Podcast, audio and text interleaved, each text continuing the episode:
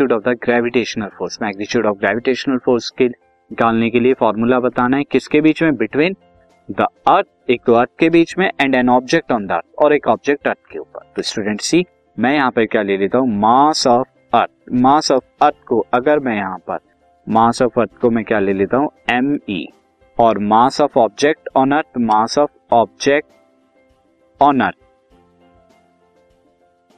on the earth मैं क्या ले लेता हूँ? This is M zero and distance between them को मैं क्या ले लेता हूँ? Distance between them distance between them को मैं क्या ले लेता हूँ? दिस इज़ आर सो यहाँ पर क्या हो जाएगी? Force between them is force is equal to G into product of their masses upon में square of the distance between them तो ये आपका फाइनली फोर्स का आ जाएगा